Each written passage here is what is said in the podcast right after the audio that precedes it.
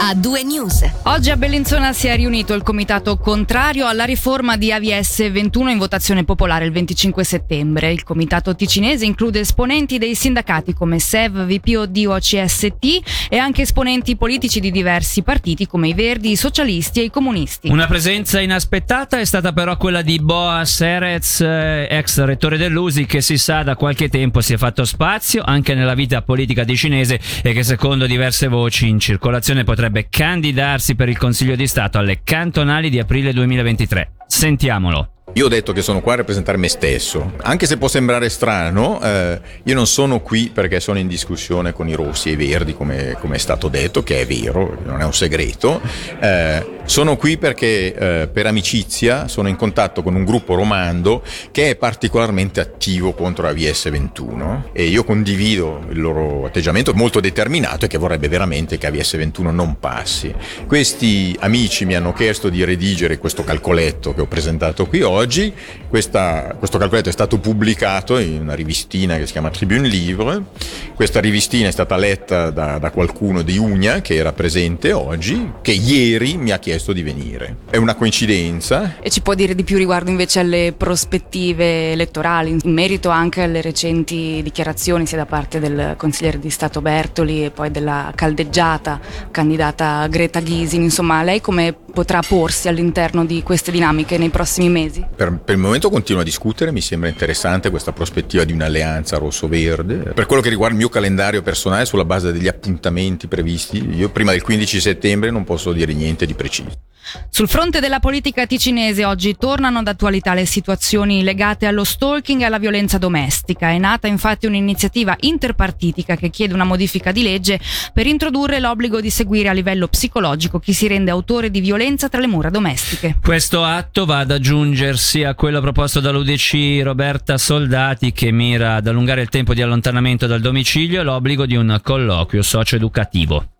Il problema purtroppo alle nostre latitudini è noto. Oggi in Ticino la polizia interviene tre volte al giorno per liti domestiche e più in generale nel 2021 in Svizzera sono stati registrati 20 casi di femminicidio. In sintesi, tutti i gruppi in Gran Consiglio sono d'accordo su un aspetto. Dopo l'allontanamento stabilito dall'autorità va creata una base legale per consentire all'ufficiale di polizia o all'ufficio dell'assistenza riabilitativa di imporre agli autori di stalking o violenza domestica una visita dallo psicologo e nei casi più gravi, anche dallo psichiatra. La volontà dell'iniziativa è una modifica di legge che attualmente prevede solo la possibilità di una consulenza che gli autori di violenza tuttavia sono liberi di rifiutare. La prima firma sul testo dell'iniziativa parlamentare elaborata per il centro PPD è di Giorgio Fogno, intervistato da Angelo Chiello. Ma il tema della violenza domestica è un tema purtroppo di stretta attualità e parlando con chi si occupa della tematica ci siamo resi conto che era necessaria una modifica all'interno della legge che prevedesse sostanzialmente l'obbligo di un trattamento psicologico da parte di chi eh, si macchia di questi reati, perché oggi cosa succede? La persona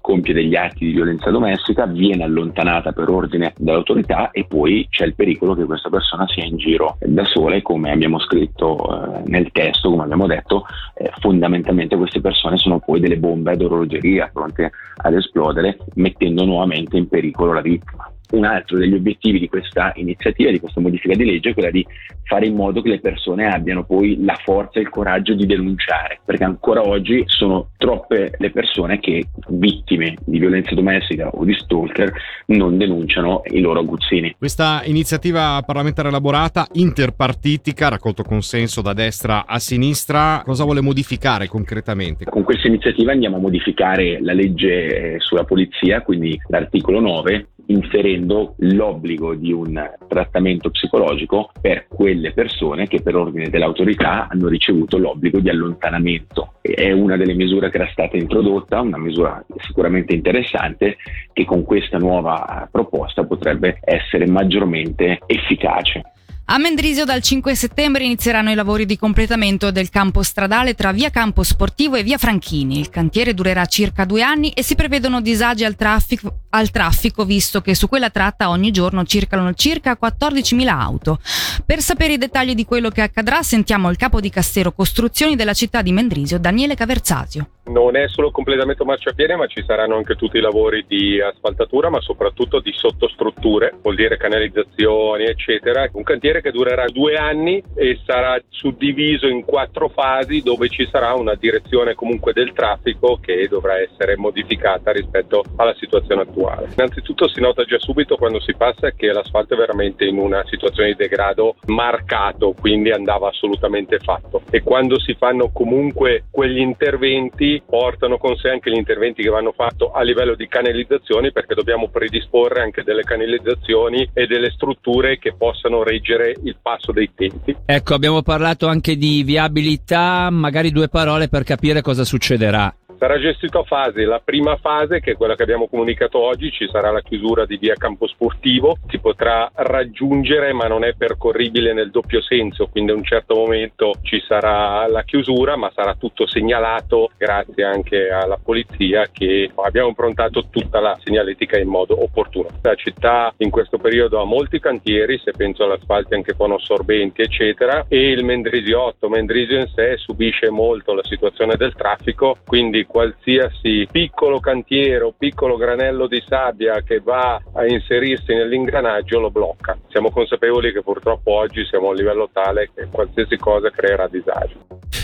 L'innalzamento ai 54 anni di età del diritto agli aiuti allo studio è un nuovo assegno per i giovani che per apprendere francese o il tedesco si recano in Svizzera interna. Sono le novità per l'anno scolastico 2022-2023 volute dal cantone. Le modifiche indicate nel bollettino ufficiale si applicano alle richieste pervenute già dal mese di giugno di quest'anno. Per saperne di più sentiamo il capo ufficio aiuti allo studio del DEX, Piero Locarnini. Inizialmente l'età era fino ai 39 anni e per i corsi linguistici 50 anni. Poi a seguito di alcune proposte, tra cui un'iniziativa parlamentare, si è arrivati a questa proposta fatta dalla Commissione Formazione e Cultura che ha proposto l'innalzamento fino a 54 anni per tutti i vari aiuti. Per lo scambio individuale di allievi, quindi per meglio approfondire la lingua tedesca e la lingua francese, il nuovo servizio mobilità e scambi organizzerà questi corsi e il, il nostro ufficio riconoscerà metà dei costi dell'alloggio. Sono delle trasferte brevi,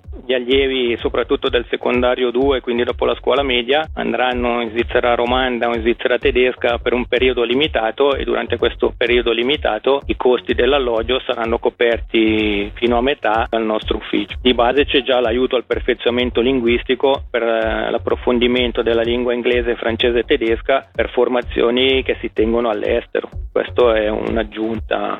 Per questo nuovo aiuto è il servizio mobilità e scambi della divisione della formazione professionale che è competente, quindi i ragazzi o le famiglie devono contattare questo servizio che poi darà le indicazioni e tutte le informazioni necessarie. C'è un numero di telefono 091 815 1071.